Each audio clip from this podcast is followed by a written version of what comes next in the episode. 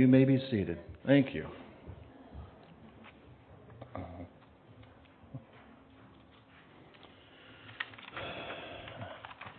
Well, it's been our heart to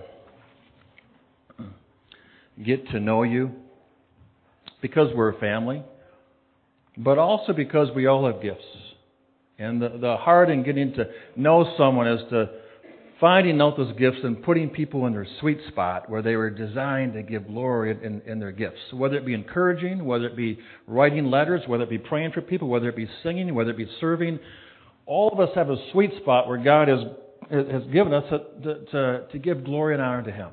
So uh, when Joanne was singing today, just singing from the depth of her heart, you know the way that we only sing when we're in the shower? When no one's around, but to do that and to know that I'm just giving glory to God, that's awesome. And so part of that goal is finding, that's why we're doing some different things to finding out where God is, is still uh, needs us and, and uses us to hold that body together. So thank you everyone for serving and in all different ways. And uh, if you haven't found that yet, then uh, we're going to keep uh, getting to know you so we can find that for you. So thank you so much for all you're doing. My message today is entitled Trail Markers. Um, if you see that picture, it was actually taken a couple years ago. It was not taken this week, by the way. Um, I know it's hard to, I, I could convince you, but a couple years ago, my wife and I did a, a, a lot of northern hiking around. We went to uh, Hartwick Pines when there was about two feet of snow on our spring break. The rest of my colleagues were going to Cancun and Florida and Bahamas, and we went to northern Michigan hiking in two feet of snow. Um, but thank, thankfully, there's trail markers around to kind of help get, get you through. If you've ever spent any time hiking on groomed trails in the woods, you'll find a useful feature along the way if you're on the right track. Um, at various spots, you'll come upon trail markers or checkpoints that show you where you came from, where you are now, and also where you're headed if you continue your journey. Checkpoints serve as a great way to let you know if you're on the right track, especially on a long journey through unknown terrain. Wouldn't it be great if we had these checkpoints in life? To let us know where we are and where we need to go to next to continue our journey in becoming more like Jesus and growing closer to God? Well, guess what? These checkpoints do exist. God gave us these trail markers in the Bible, but many have not used them as such. Today we're going to study these markers that Jesus purposely left for us to keep us on the right track and continuing to come to Him. So whether you're just beginning your journey or recalibrating your route or just looking for reassurance as you continue your trek, I want to take a closer look at eight checkpoints of our Christian walk. At the very beginning of his Sermon on the Mount, Jesus begins with what is known as the Beatitudes. We're going to be looking in Matthew chapter 5 today. Now, some have taught these Beatitudes as common blessings. And some have used the play on words and they say these Beatitudes are the attitudes that you should be at. You never heard that before? Okay. Yeah, okay. However, a deeper study into what, why they're there at the, at the beginning of this great teaching by Jesus. A deeper study shows us that there is a progression in these teachings that corresponds with our progress in becoming more like Jesus. And if we study them as such, they will help us to stay on track in a world that's continually trying to derail us. Are you ready to get into God's Word? Are you ready to get into God's Word? Amen. All right. Yes. All right. Listen, Jesus warns us about this thing about staying on track. Matthew 7, verse 13 and 14. He says, Enter by the narrow gate. For wide is the gate and broad is the way that leads to destruction, and there are many who go in by it. Because narrow is the gate and difficult is the way which leads to life, and there are few who find it. Listen, it's not just this blanket thing, everyone goes to heaven. Jesus says right here, few find it. Few stop and ask for directions. Few go to God and say, God, I'm lost. Can you show me the way? One of the reasons why few find the way which leads to life is because few rely on the Holy Spirit to help them understand God's Word, to know His will. Therefore, right now we ask the Holy Spirit to enlighten our understanding and open our eyes to His truth so that we remain on the path that leads to life. The Holy Spirit is faithful to guide us through the Word if we submit to His leading and come expecting for God to speak to us. Psalm 119, verse 105. In fact, this is our memory verse for next week. Your word is a lamp to my feet and a light to my path. Okay? Your word is a lamp to my feet and a light to my path. With this truth in our minds, we are going to study now our first checkpoint on our journey with God. It's taken from Matthew 5 verse 3. Go to, okay. Matthew 5 verse 3 says, Blessed are the poor in spirit, for theirs is the kingdom of heaven. What does it mean to be poor in spirit? I will tell you it has nothing to do with worldly poverty. It has everything to do with the brokenness that is required to begin our journey with Christ. None of us can begin with God until we reach the end of ourselves and realize that on our own we can do nothing, right? Apart from Christ, I can do nothing. We can't even begin until we get to that place. People say, why do they have to get lost before they find Jesus? Because we need to realize we can't do the journey on our own. We need God to lead us. That poor in spirit is that brokenness that, that where we begin our journey with Christ. This place of hopelessness and desperation is a necessary brokenness that we must all come to in order to begin. Did you ever try to teach somebody something? They say, oh, yeah, yeah, I know, I know, I know. Yeah? That's, I mean, as a parent, you deal with it all the time, right? Try to teach your kids what I know, and then they go and mess up. And you're just trying to bite your tongue, not trying to say, I told you so. Right? Think about what God does. Obviously, God doesn't do that, but, but, but when we come to God and say, I know God, I'll just call you when it gets really tough. And so God, because He gives us free will, He said, alright, go ahead. And when you're broke, you come back to it and say, gosh, I wish I would have done this earlier. We need to come to that place of brokenness first to begin with God. Amen? When we humbly come to Jesus broken, knowing that we have sinned, because the Bible says we all sin. When we know that we have sinned, that we can't fix our own condition, and that the world has nothing in it that can cure what is ailing us at the heart level, that we are in complete need of a Savior, then we are ready for Jesus. At this point of brokenness where we are spiritually bankrupt, God reveals Himself to us. Upon coming to Him by faith, we accept His sacrificial death on our behalf, and He forgives us of our sins. Praise God for that. And as a tangible down payment of our inheritance in the kingdom of heaven, we are sealed with the Holy Spirit who comes to dwell within us. An incredible miracle.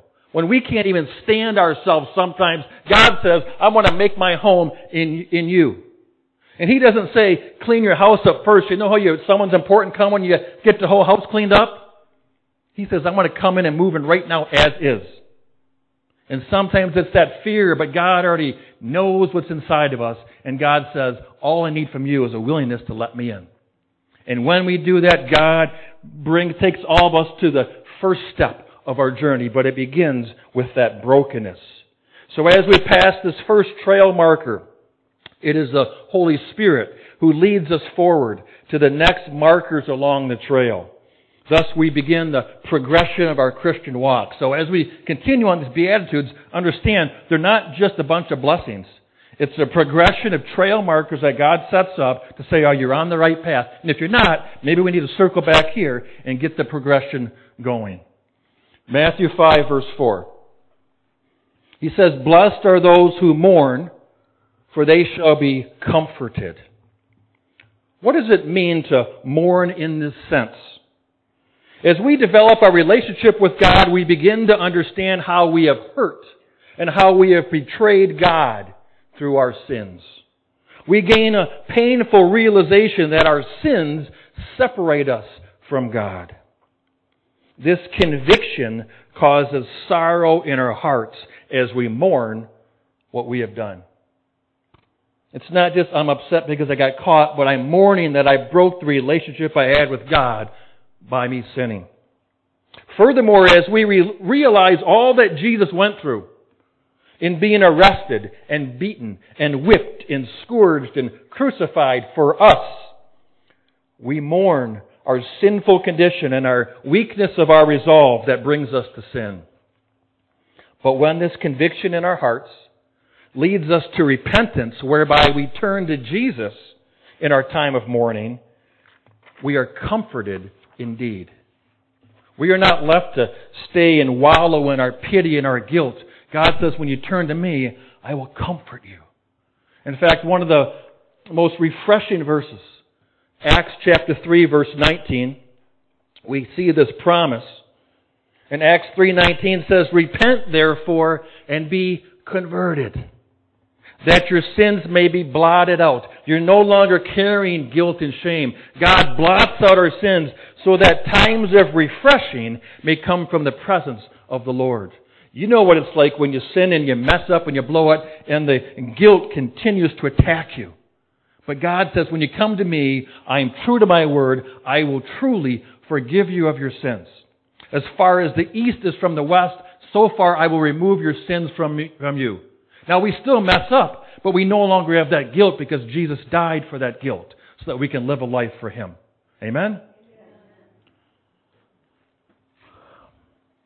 Our mourning is comforted as we are forgiven by the grace of God and refreshed by the living presence of the Holy Spirit within us. Coming to this checkpoint is a great sign of encouragement to us at any stage of our walk. Yet it is what propels us early on to continue to live for Jesus and resist the world in every way we can. I don't know about you, but when I first came to God many years ago, I carried a lot of guilt and shame about how I didn't measure up and how I messed up and how I couldn't do what was right. And when God came to me and He said, I love you just as you are. I didn't have to try to earn favor. And I thought God's been working on me. But when I got that unconditional love, it just propelled me to do, want to do things more for my God who loved me. That's what God does us. He comforts us when we mourn our condition. Well, Matthew 5 verse 5 tells us, Blessed are the meek, for they shall inherit the earth. As we continue onward, we come to understand how to walk in both grace and power at the same time. Now, meekness is an aspect that defines a dedicated Christian. But what does it really mean to be meek? Well, let me tell you first what it does not mean. Because many people have a misleading picture of meekness. The phrase meek and mild has appeared in various hymns and descriptions of Jesus, which often lead us to think that meekness is either being weak or being powerless like a young child. But that's not true at all. Meekness actually means great strength under perfect control. When Jesus went through his ordeal, his passionate, the, the, the time of the, the crucifixion, when he went through that entire time, he had the complete power to stop all of it at any time. And yet he stayed submitted to his heavenly Father and remained humble towards all who were on the outside. Because the Holy Spirit dwells in us, we are called to live in submission to Him. In fact, that last song we sang, there's twice it said, in perfect submission. What does that mean? That means I'm submitted to you, God, even though I don't understand what's going on, even though my flesh wants to respond in different ways, I'm going to stay submitted to you that you can work through me. We are called to live in submission to Him. We are called to not fight the world with our logic or our strength, but to remain meek, which means we are fully confident and trust in the Lord when things don't go our way. We are to do our battle still. It's just that our battle is not by our flesh. We are to battle in spiritual warfare. Praying passionately in the Spirit. Standing faithfully on the Word. That's why we're trying to get God's Word in us. And being bold in our witness. That's the battle that we do. In fact, Galatians 2:20, one of my favorite verses, Galatians 2:20 says this: I have been crucified with Christ. It is no longer I who live, but Christ lives in me. And the life which I now live in the flesh, I live by faith in the Son of God, who loved me and gave himself for me. We need to remind ourselves of this truth. Because if not, then we start doing the fighting. We start doing the trying to get things back instead of just submitting to God and saying, God, listen to me. I've crucified my flesh, which means my flesh is no longer in the driver's seat. I'm going to let God work through me. Even in my brokenness, even when things are going the wrong way in my mind, but they're going the right way for God. Well, as we come to this third checkpoint, we understand that it's not by might nor our strength that we overcome, but by our meekness, great strength under perfect control. It's by our meekness and our submission to God's will, and as we humbly trust our King who loved us then we inherit his blessings. Well, Matthew 5, verse 6, our next trail marker, tells us, Blessed are those who hunger and thirst for righteousness, for they shall be filled. As we continue to build momentum in our Christian walks, we strive less for the world and we hunger more for the things of God. Now I say these, all these things to say, we're not there yet. All of us are at different times, and sometimes we're a lot further along, and we have to start all over, and that's okay as long as we keep getting back on the track. So when we when we see that we're hungry and more for the world, we need to go back to this trail marker or the one before it and say, what do I need to do to put myself on that right path? We don't do this out of obligation, but rather out of desire. How we hunger for righteousness. This happens as a result of our will changing and being transformed to God's will in our lives. You know how our will changes?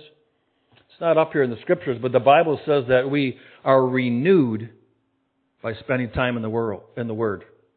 Not in the world, but in the Word. We are transformed by the renewing of our minds. And so, uh, almost any time I can tell you in my life where things were not going the the way I thought this should have been, where I was best up or down out, it's because I was not spending as much time in the Word. Because it's the Word that renews us and changes us and refreshes us and empowers us and gives us God's grace. So as we spend time in the Word, we're doing less striving for the things of the world and we're, we're reaching out for the things of God. As this occurs, we actually hunger for righteousness knowing that our flesh may hunger for the world, which it will continue, but our spirit yearns for righteousness and more of Jesus in our lives. We come to understand at this checkpoint that it's far greater and more fulfilling to feed our heart and our soul and our mind with His righteousness. Even though your flesh will tell you it's more fulfilling to feed your flesh with its desires, but the truth is, it's more deeply satisfying and fulfilling to fulfill our heart with God's righteousness. When we come to Him hungering and thirsting for what Jesus offers, we are filled by the goodness and the power and the grace of the Holy Spirit satisfying all our needs. Matthew 5 verse 7. Blessed are the merciful, for they shall obtain mercy. As we progress in our Christian walks, our hearts change and our actions follow as well. Anybody can talk a good game, and maybe you've t- heard someone that talks a good game, but their actions don't follow them. Or maybe you've seen that in yourself as well. I want to do it, but I keep doing something different. Well, as we continue on this progression, if we are merciful to others, then God's going to give us mercy as well. As we are sanctified by His Word and His indwelling presence, we seek God and His kingdom as we do this. As God's will becomes our will, we move with His compassion, desiring to show mercy to others instead of anger or judgment. We come to understand that this is God's heart for dealing with our sins when we come to Him. In fact, it is because of God's great love that the Ark of the Covenant contains a mercy seat instead of a judgment seat. And the blood of Jesus now covers our sins through God's mercy to see our relationship with Him restored. When we fully understand the mercies that we have, that we have received, instead of the judgment that is due to us, we desire to extend that same mercy to others as well.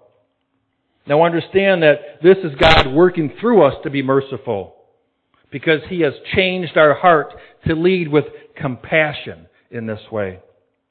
As God sees our offer of mercy to others, His will is confirmed in the world.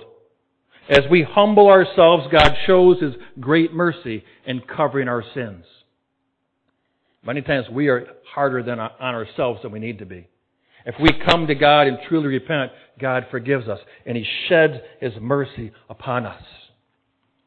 While walking further on, we lose our selfishness as the motivations of our heart begin to change. This is all part of the sanctification process. Sanctification means God is setting us apart. So when we come to Him, when we pass each of these trail markers, God is setting us apart or sanctifying us to become more like Him. We need to choose to walk the path. God shows us where to walk if we listen. But this is all part of the sanctification process that God puts us through as He sets us apart for His glory. Matthew 5 8, Blessed are the pure in heart, for they shall see God. As we are sanctified by His Word and His indwelling presence, we seek God and His kingdom with a purity of heart with a purity of motivation and a purity of thought. And I know what you're thinking. I, I want to see God, but I have impure thoughts. I have impure actions. I have impure motivations. Listen, it's not lost. All of us sin.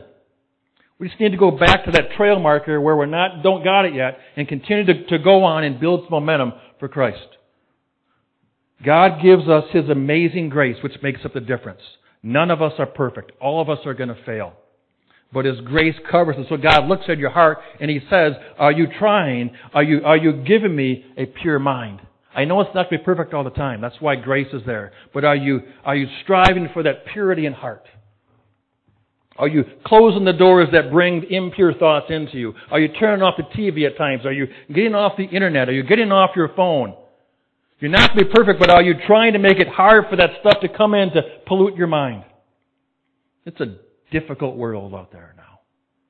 Many of us look at when we grew up and it was, it was rough, but now with all that stuff that's invading minds and thoughts through TV, through internet, through all that stuff, it's so accessible. It's hard.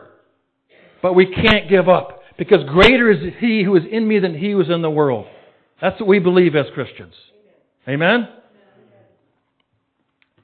Blessed are the pure in heart, for they shall see God. It's because of this promise that the enemy works so hard to pollute our minds and to uh, hurt, get us with temptation and to cause our hearts to hurt with pain and our souls to have guilt. Therefore, it does no good to shame ourselves when we have impure thoughts or words or motivations. Our only response is to come directly to God without excuse and acknowledge our sins.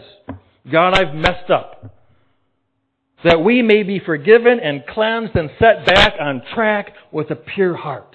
To start again. The Bible says that His mercies are new every morning. His compassions fail not. If you've messed up last night, God says, my mercies are new today. That is great news from our God. Matthew 5 verse 9.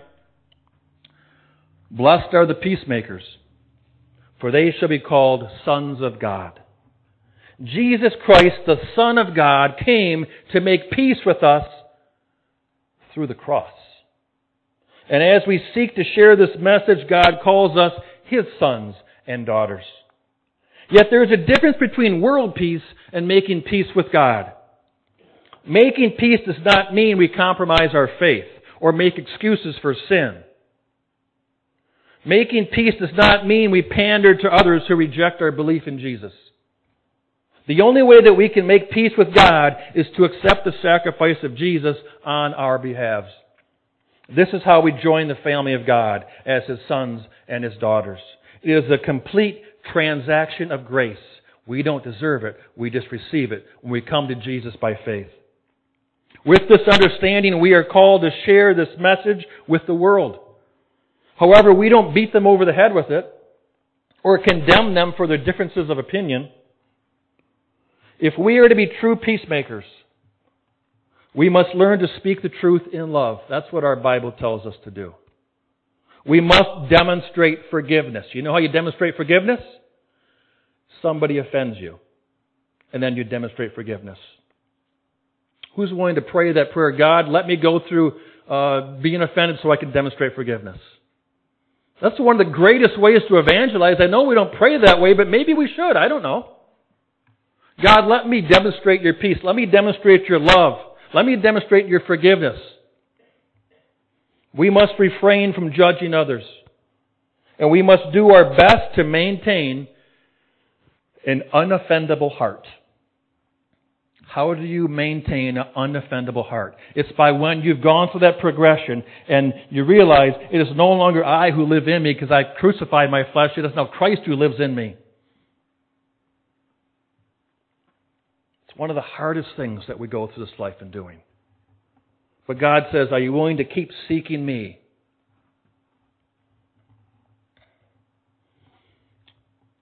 If we're to be true peacemakers, we must speak the truth in love. The way we make peace with God is not by being attached to the world. We are in this world, but not of this world. We are passing through. Therefore, the world has nothing for us. When we get to this point in our walk with Christ and understand this is one of the further trail markers that we're still leading towards to get to. But when we get to this point, we understand that God has given us great responsibility to share the message of how Jesus is the only one who can grant eternal peace. A peacemaker takes advantage of every opportunity to share Jesus with others. A peacemaker allows God to use him or her to extend forgiveness to people who may judge us or may treat us unfairly.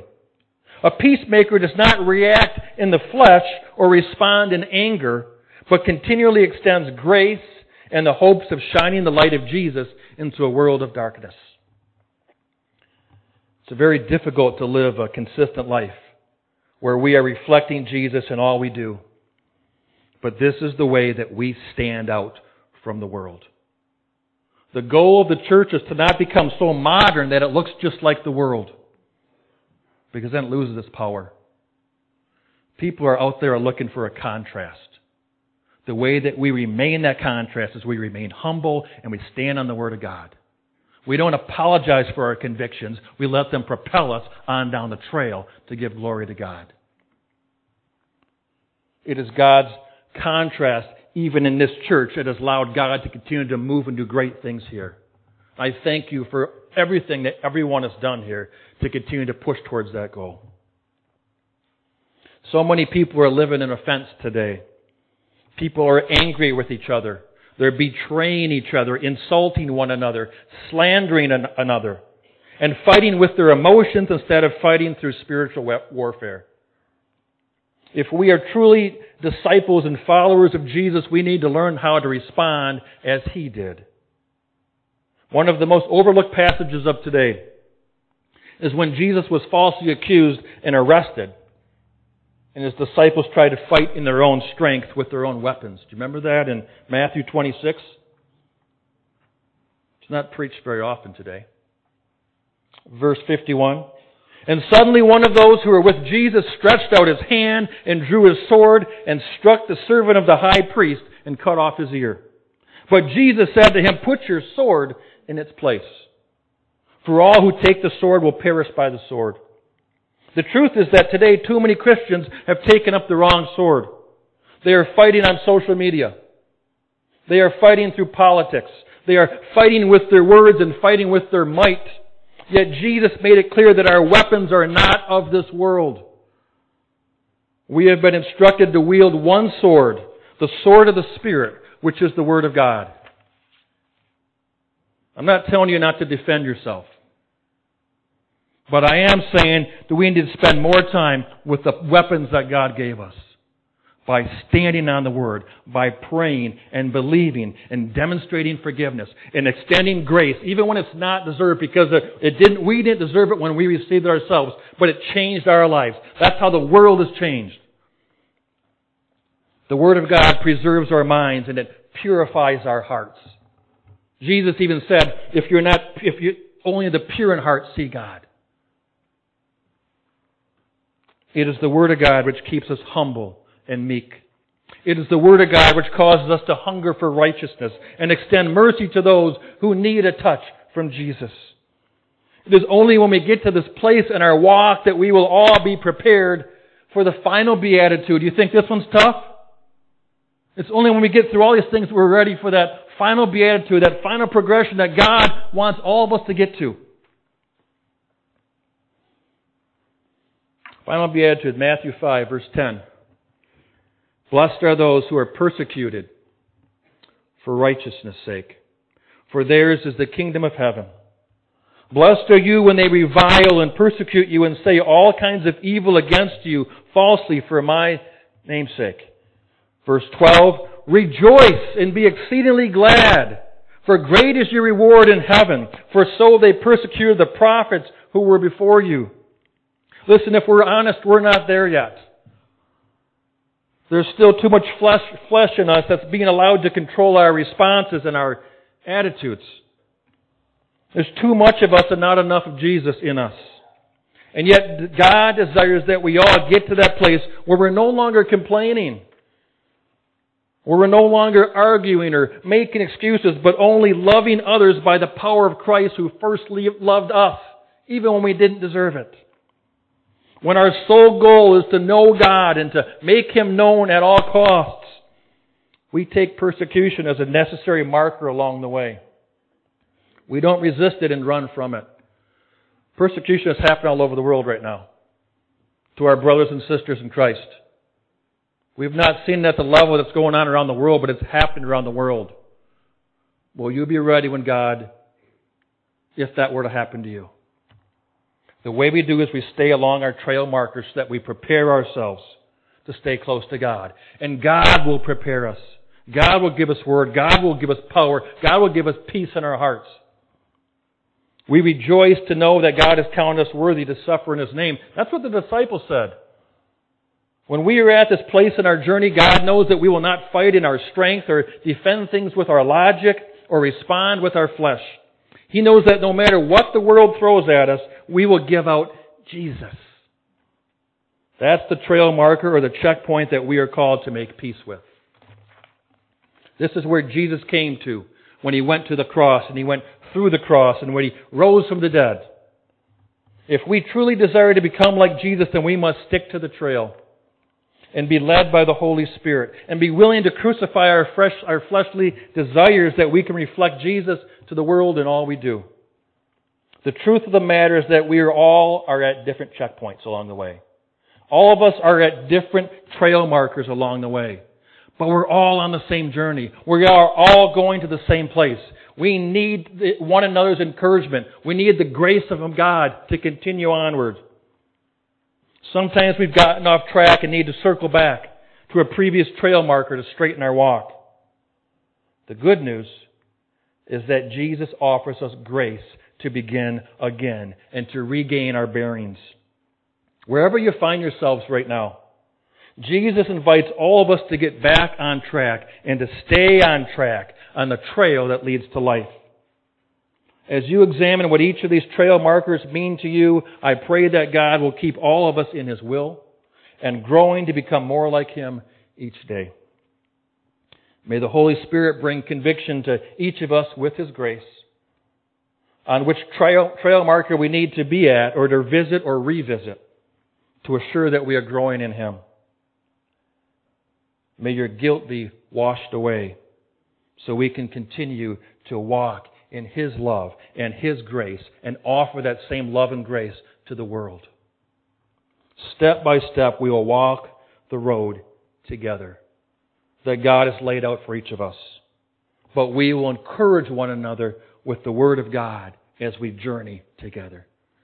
Heavenly Father, we thank you for your Word. We thank you for the trail markers along the way. We thank you for all you've done to give us direction in a world that's very difficult. We ask you to bless us right now and by your grace bring things to mind of where we're at without condemnation, but bring things to our minds so that we can lay those things down and give our best for you because you've given your best for us. As we reflect on the message today and, and the words Speak to our hearts. We do not desire to stay in guilt or shame. We desire to be restored by your, your refreshing presence. So bless us today in Jesus' name. Amen.